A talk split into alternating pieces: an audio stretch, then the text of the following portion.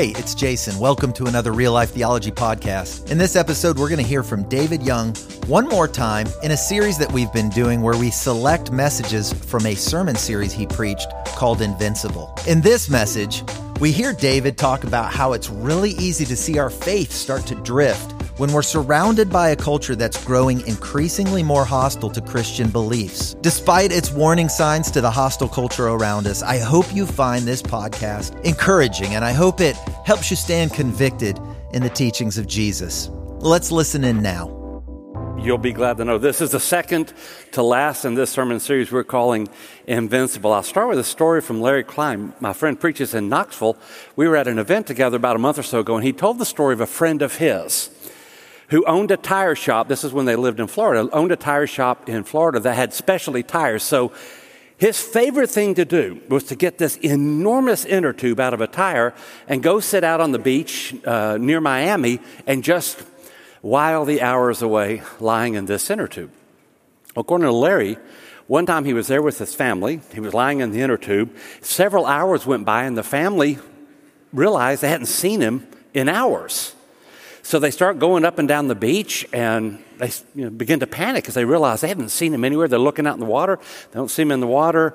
You know, any evidence that the inner tube is now floating on the surface and he's gone. So they eventually go to a lifeguard, and lifeguard has these really powerful binoculars, and he looks out. This poor man had fallen asleep on the inner tube, and he had floated halfway to Cuba. He was so far out, they had to call the Coast Guard, which sent a cutter out to rec- uh, rescue the guy who was from a distance doing this in his inner tube. And the moral of the story is, if you don't pay attention and the currents are strong, you drift. We started looking at Hebrews chapter thirteen last week, which is the conclusion of a long letter sent to remind us of the dangers of drifting.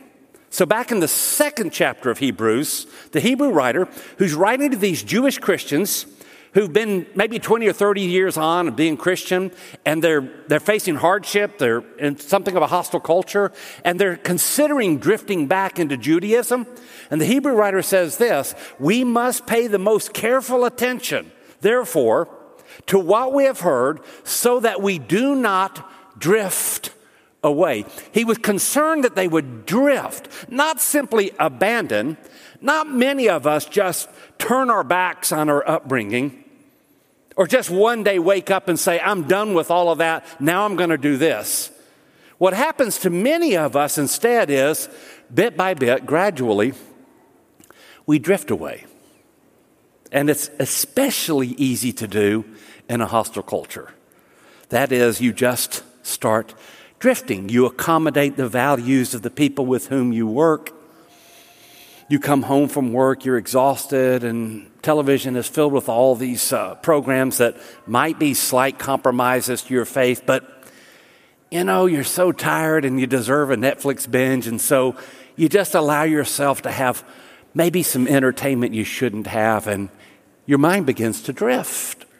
Or you have a son or a daughter, and they come home and they tell you that they're no longer going to live the way you raised them. And suddenly you're challenged to think, now how serious was I about that when maybe my relationship to my own family member is at risk? And the real danger for Christians, as I've said all along, in a hostile culture is compromise or acculturation, if you will, or acclimation, or to use a Hebrew writer's term, drifting. So what I want to do in this lesson today is to vaccinate you, because I'm not sure you've had the vaccination yet. I want to vaccinate you against drifting. And we're going to start here. Don't put your Christian principles up for sale. Because actually one of the greatest causes of spiritual drift is selfishness. It's money in a lot of ways. Let's read the verse, and then I'll make a comment or two about it. Here's what Hebrews thirteen. So it actually be to your advantage to have a Bible open and in your lap, or you know, open it up on your phone. We're going to look at Hebrews thirteen. We looked at the first four verses last week. We're just going to look at the next four or five today. They're almost bullet points. That, so he's at his last chapter, Hebrews thirteen is, and he's just sort of bullet pointing ways that we survive a hostile culture. So we can almost go verse by verse and come up with a different bullet point. First, he says, keep your lives free from the love of money. I just want to say this because I don't, I don't want to be misheard. He doesn't say that it's, there's something wrong with having wealth. I need to say that in a church that's fairly wealthy. It's not having the wealth, it's loving the wealth that's the problem. If you can't go home and find five of your favorite things and look at them and say, I could live without you, then you're probably in trouble. That's actually a good exercise. This is a little sidebar, but here's a good exercise. Go home and pick five of your favorite things, stare them in the eye and say, I could live without you. I'm not talking about your family. I'm talking about your toys. Go home and look at that S U V, if you will, or go home and look at your favorite antique or whatever it is. Look it in the eye and say, I seriously could live without you. So it's not having the wealth that's the problem, it's loving the wealth. So he says, keep your lives free from the love of money and be content with what you have because God has said, never will I leave you, never will I forsake you. So we say with confidence, the Lord is my helper. I will not be afraid. What can mere mortals do to me? I'll tell you a quick story. It's of two nonprofits. Both of them started at the end of a war. The first, you know it as First China Children's Fund, then Christian Children's Fund, and now ChildFund International. It was started by Calvin Clark, who was a Presbyterian missionary who saw at the end of the Sino-Japanese War in the nineteen thirties, all these orphans, and he came home. He was a gifted fundraiser. He said, I think if I collect a little bit from a lot of people, we can save the lives of these orphans. He kind of invented that adopt-a-child program that some of you have participated in. Well, at first it was China Children's Fund, and then as they got outside of China, it became Christian Children's Fund, and many of us probably gave money. If you're old enough, you'll remember Sally Struthers on those commercials in the nineteen seventies and eighties. This was the organization she was representing. Well, he came to this crossroads, or his, his uh, uh, nonprofit did, when certain foundations said to him, look, we're willing to give, in some cases, millions of dollars, but we don't want it to go to an explicitly Christian fund because that kind of stains our brand. And so his board got together and they decided we're going to drop the Christian part and became instead ChildFund International. ChildFund International at one point was one of the largest Christian ministries in the world. By the way, it's still successful and there's no telling how many millions of lives they've helped. So I'm not knocking them. But what I can tell you is they gave up the Christian part for the foundations. At the same time, uh, many of you are familiar with Compassion International, who came to Murfreesboro a couple of years ago. We hosted them here. They started in the nineteen fifties when another missionary saw all these orphans after the Korean War, and he said, I just can't stand to watch these babies die. So he came back and did something very similar to what ChildFund International did. Started as a very Christian organization. They actually work with the local church. So Compassion International doesn't work with children unless they can do it through a local church. So if there's no local church, they just don't go there yet. They wait for a church. They reached the same crossroads. Julie and I traveled with one of the V Ps for uh, Compassion International a couple of years ago, and I asked him how they kept the Christian part of their organization when so many other Christian organizations are drifting. He said, well, we had the same questions come up that everyone else ca- uh, has. And our board got together and prayed and fasted for about a year. And we had a foundation that was offering us millions of dollars if we would downplay the Christian part. And we finally said to them, we are Christian. We've always been Christian. We will always be Christian. And if we lose every penny, we'll depend upon the Lord.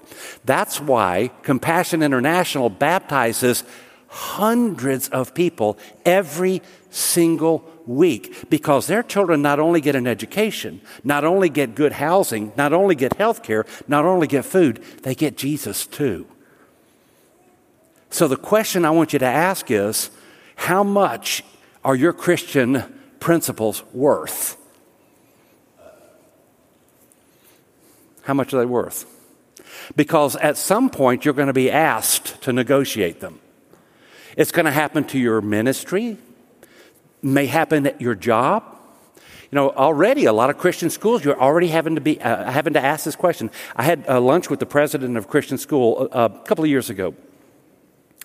We were talking about all the changes, the hostile changes that are occurring, and he was making the observation that most of their grants and foundations are tied somehow to the federal government or to at least the approval of certain uh, certain principles that they don't want to approve of.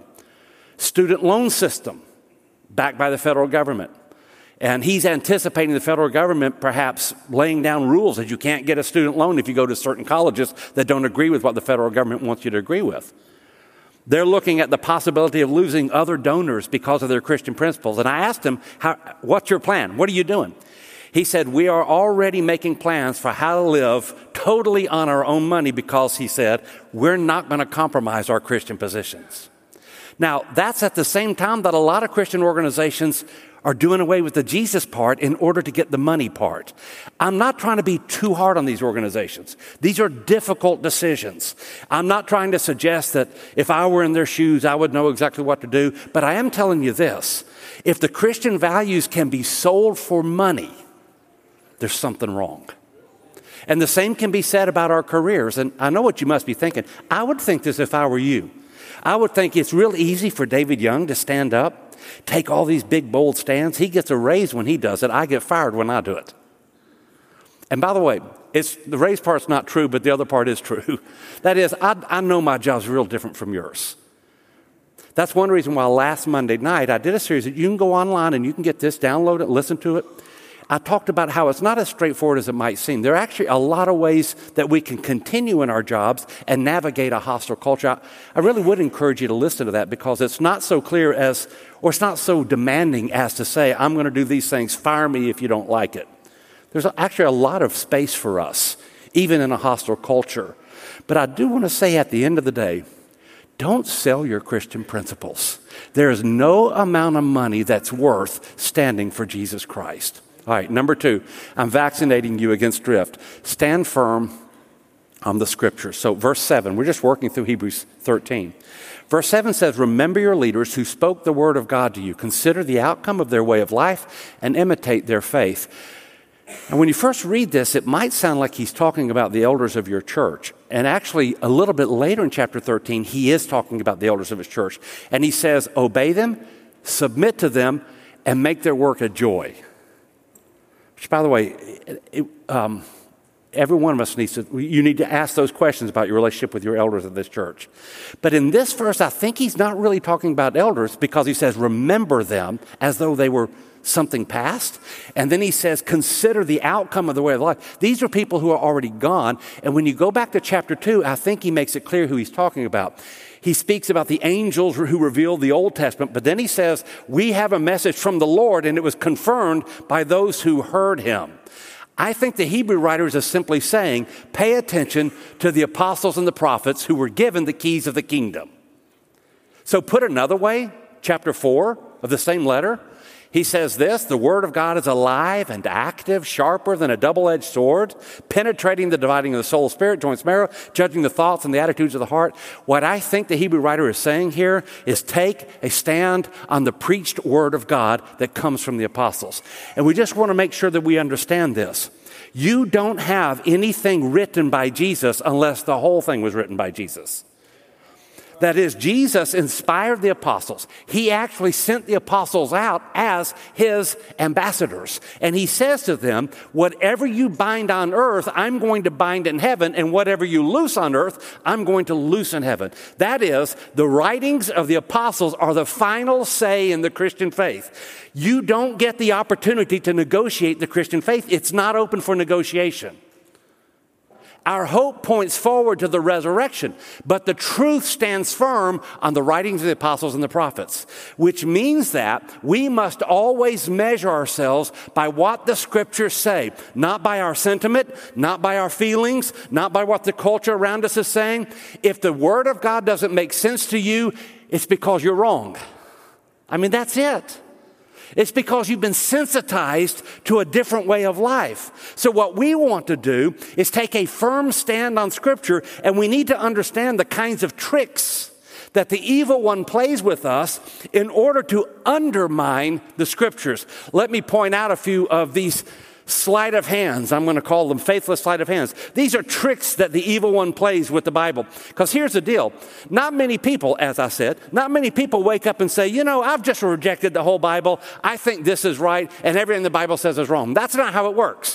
What usually happens is someone in our family starts to do something that's contrary to the Word of God. We love them so much that we think, well, I, I can't lose them. Maybe the Word of God doesn't mean what it says. That's the first step. Maybe it doesn't mean what it says. Or those of you watching online, here's what will happen. Suddenly you'll realize your preacher hasn't mentioned some sin in months. It's radio silence. And you wonder why. And the truth is, he or she may actually be reconsidering that truth. Then we enter into a period of dialogue. By the way, I just want to say, generally, at this point in my life, when I hear the word dialogue, mm, I hold on to my wallet because I think I know what's about to happen. The dialogue is usually insincere. It's usually intended to buy time to build critical mass. And then once someone has built their critical mass, now they turn against their past and they call their past whatever foul name they can call those traditionalists, those mean people back then. And then at some point, the view they held just yesterday is now an evil view. And in the process, we end up redefining words. Let me show you a few of those. So love now in North America means you'll accept anything I say about myself. If you don't accept anything I say about myself, you're not a loving person. That's actually building on the Word of God, but it's a distortion of, because in the Bible, love never rejoices in anything that's evil.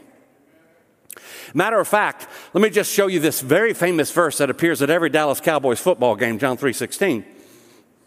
Before, by the way, before it was the Dallas Cowboys football game, it was in the Bible. And here's what it says. God so loved the world that he sent his one and only son to affirm the sin of sinners so they could continue to live life as they wanted to live. That's not what John three sixteen says, but that's what Americans want it to say. Because in America, if I wake up today and say I'm a woman, if I just feel like a woman this morning, in America, you're a hateful person if you don't call me a woman. You just need to know that's not love. John three sixteen actually says something very opposite of this, which is that God gave his son not to affirm whatever I want to do, but to rescue me from myself. Jesus came to rescue me from my foolish decisions and my brokenness. Here it is in Galatians six and verse one. If someone's caught in sin, what do we do? Affirm it? No, if someone's caught in sin, we do our best to help them, reminding ourselves that we're all sinners in this together. But it's so important for us to remember that if you love a meth addict, you don't give them meth. You do the hard work of helping them escape that addiction. And so when the Bible uses the word love, we need to use that word rightly. Let me give you another word that's often misused. It's the word hate. You all know that because you're Christians, you're haters, right? We're now called haters because if you disagree with anything I say about myself, you must be a hateful person. Two things you need to know. First of all, it's not hateful for me to say to a meth addict, stop taking meth. That's love. That's not hate. And second, you need to know that you're literally commanded to hate some things in the Bible. God hates a lot of things, and I'm supposed to hate things too. Here it is in Amos. Amos, who talks about justice and mercy, he says, hate everything that's evil. That hatred is actually part of the Christian faith. You're supposed to hate some things. Don't you hate racism? If you don't, you ought to. Don't you hate pedophilia? Don't you hate pornography? Don't you hate what people are doing to one another in this world? We're supposed to hate some things, not people, but actions. Here's another word that gets spun.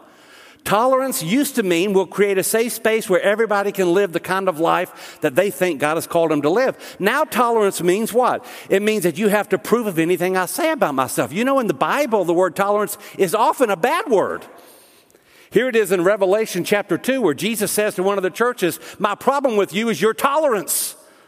You're tolerating sin. Tolerance there is not a good word. Even this word has come to mean the opposite. Diversity used to mean everyone is welcome here. Now diversity means everyone who believes exactly what I believe is welcome here. And if you don't believe what I believe here, you're not welcome here.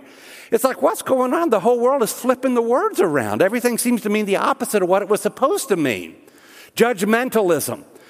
Judgmental, judgmentalism used to be that used to mean that I was a traditionalist who condemned everybody who didn't agree with all of my particular views. Now judgmentalism simply means I don't like your boundaries. But you need to know in the Bible we're actually taught to judge.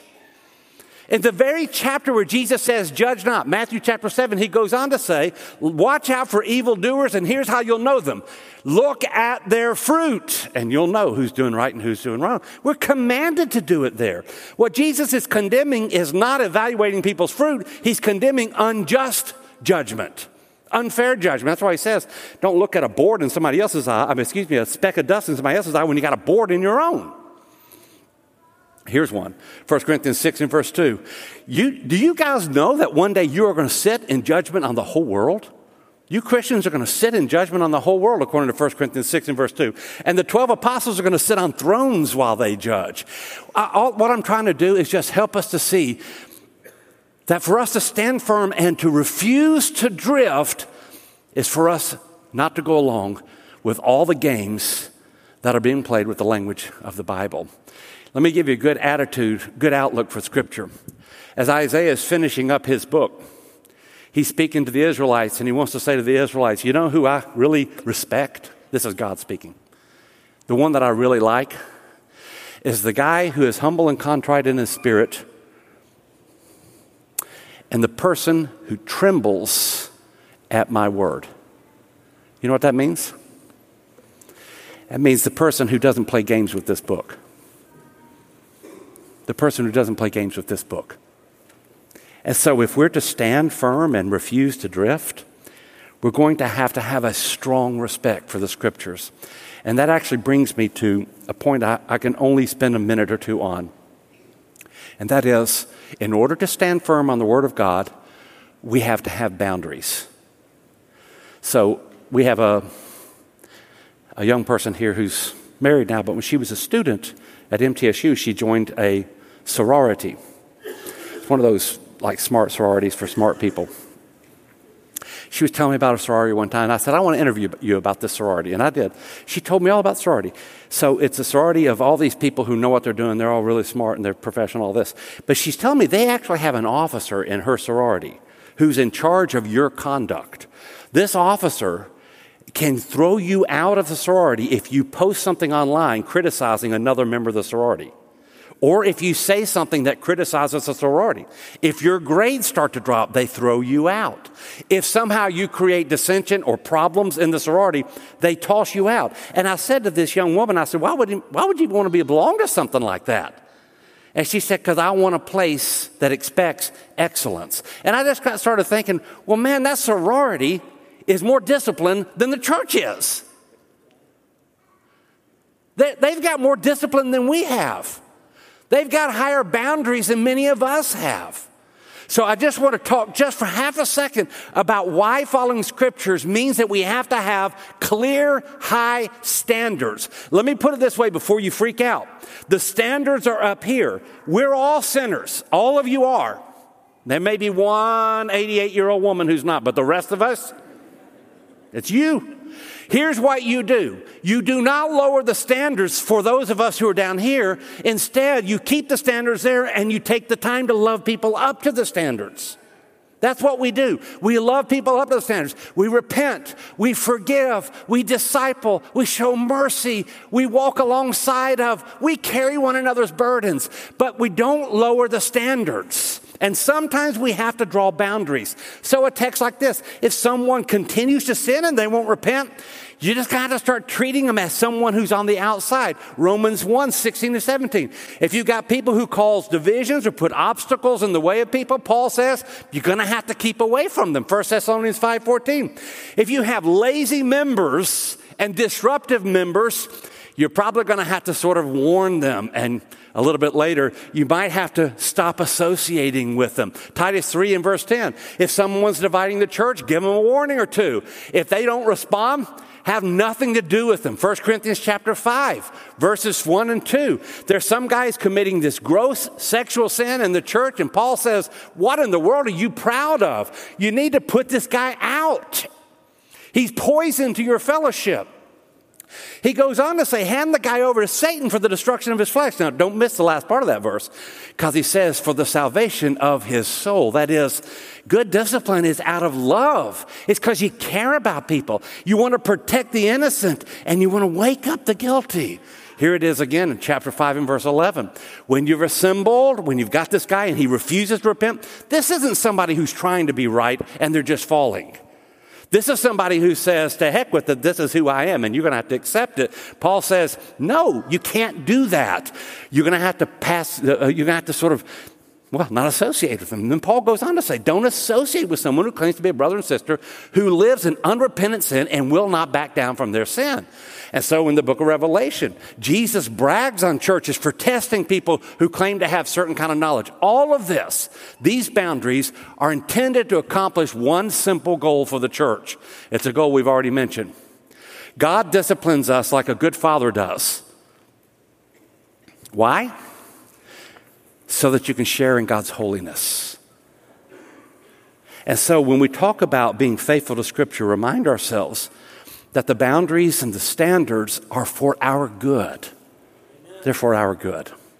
Okay, we're going to start wrapping it up. Watch out for compromised Christianity. Here's the verse. Jesus Christ, the same yesterday, today, and forever. I think the Hebrew writer, before he says what he says next, wants to make sure you know Jesus isn't changing. We don't get a better Jesus today than they got in the New Testament era or the Old Testament era. He never changes. What that means is that the Christian faith was once and for all delivered. It's not going to get better. You don't get a new and improved revelation. And then he goes on to say this, so don't be carried away by all kinds of strange teachings. Now, for the Hebrew Christians who received this letter originally, their temptation was to go back to Judaism. That's where they've come from. Their compromise, their drift, was to drift back into kosher foods as a means of salvation. Kosher eating's fine, but it's not as a means of salvation. And so the Hebrew writer says, don't fall for these strange teachings by eating ceremonial foods, which are of no benefit to those who do so. So that's not our temptation. Most of us are not tempted to drift into kosher eating. Right? Not many of you are.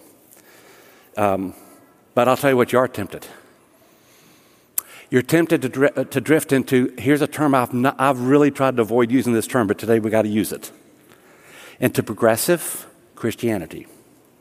Progressive Christianity is the belief that the Bible is not really complete until we bring our own sentimentality and our own experience to it, and that sometimes our experiences and our sentiment are more important than what the Bible says. That's progressive Christianity.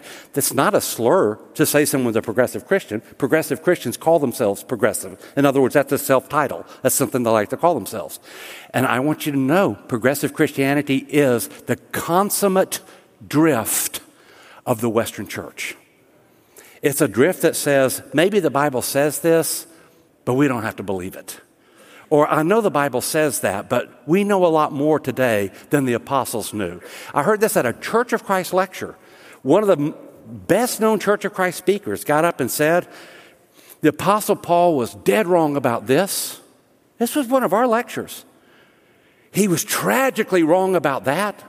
He may have been wrong about this. He may have been wrong about that. And I just want to stop and say, wait a minute. You mean to tell me that you think you know more about Jesus and the Christian faith than the Apostle Paul knows? Think about that a moment. What if I were to say to y'all, I know more about Jesus than Paul knew? You, you, you ought to fire me. The day I say it, you need to fire me before the day is over with. Because I'm telling you, so I don't need an elder or amen in that. Why, why didn't you amen something else? Why that one? There was a lot of good stuff in that sermon, Nick. You just amen that one. The Apostle Paul literally knew Jesus. He says that he was taken up into heaven itself, where he had conversations with God he can't even share with us. And you think that because I've got a cool haircut and some nice glasses and I sit at Starbucks and binge net on Netflix that I somehow know more about Jesus than Paul does? It's nonsense. It's just nonsense. But that's the temptation that so many of us have. Oh, this favorite blogger of mine, she's come out and she says maybe the Bible's been wrong for all these two thousand years. Don't fall for it. Don't fall for it, guys. Jesus doesn't change. When the Bible was written, it was the final contract between God and humans. Now, if you go to court over a contractual issue, a good judge might say, we're not sure how to interpret this line of the contract.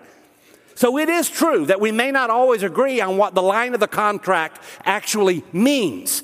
We don't sometimes.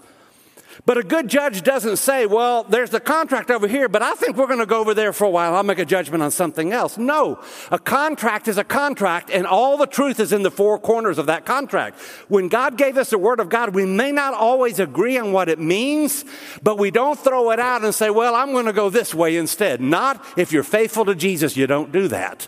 You can't do that. Alisa Childers, who spoke here last year, wrote a really good article several years ago, Signs That Your Church Might Be Going Progressive. Let me just read a couple of them. She says, you'll start to hear a lower view of Scripture. I want to read some of the call-outs she says you'll hear. Those of you, by the way, listening online, you'll start to hear this in your, at your church if they're going progressive. They'll say things like, well, the Bible was a very human book, or the Apostle Paul was wrong about that, or the biblical author simply didn't understand sexuality the same way we did. I've heard this one before. The Roman world didn't understand sexuality the same way we do. Therefore, what it teaches, the Bible teaches about sex can't be applied to today. That is the biggest set of nonsense I have ever heard. As I have said before, there's not much the Romans didn't know about sex, including a lot of stuff you don't know yet. Nero married a man as a woman. Then he married a man as a man. He understood all of it. The Roman world had every kind of sexual deviation that you can imagine. So when someone says, well, the Bible just didn't understand, and they stroked their beard and smoked their pipe, it's all lies. It's a diversion to get you to throw the contract out. She says you'll hear feelings over facts. Here's an example. That scripture just doesn't resonate, resonate with me. Or my Jesus would never send somebody to hell. Which Jesus is that now? Is it the one who talks about hell eleven times in the New Testament? Which Jesus are you following?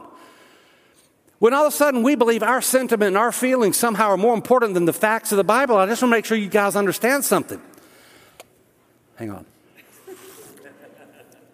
Facts don't care about your feelings. There is no steaming locomotive that cares about your feeling of invincibility when you step in front of it. It doesn't care. Here's a third. Essential Christian doctrines, you'll start to hear them being reinterpreted. So here's one. Again, I'm not trying, I'm not trying to make fun of people, but I guess I am.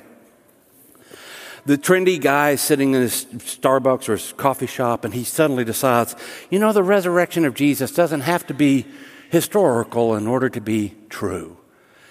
It's baloney. It's just nonsense. Don't listen to that nonsense. If Jesus wasn't raised from the dead, go to the lake. It's Sunday. What are you doing here? You're wasting your time if he wasn't raised from the dead. I'm just suggesting you'll start to hear these things. Uh, here's one, you know, hell is the life we live here when we're inauthentic persons. That is the biggest set of gibberish nonsense I've ever heard. Third, historic terms are inaccurately defined.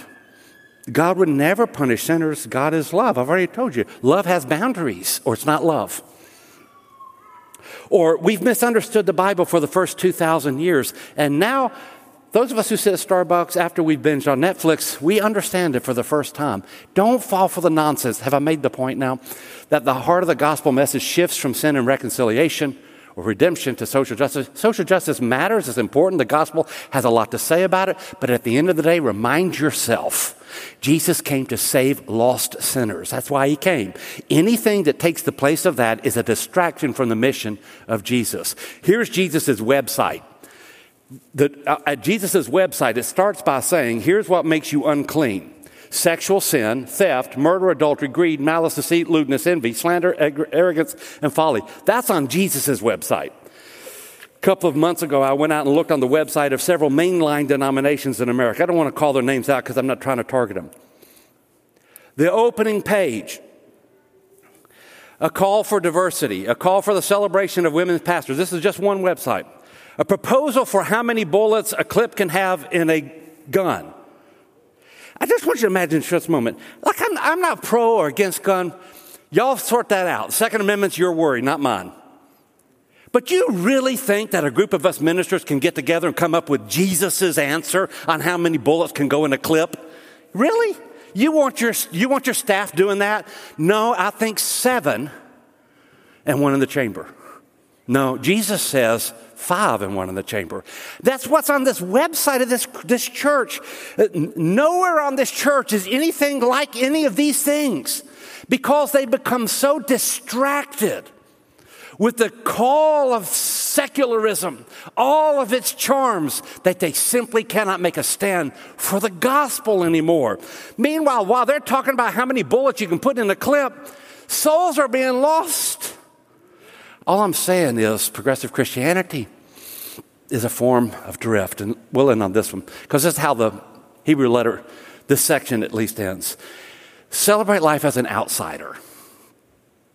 At one point in your life, most of you probably wanted to be an outsider. You guys, before you went bald, you had long hair. You remember when you were sixteen? You had long hair. Why in the world did you have long hair when you were sixteen?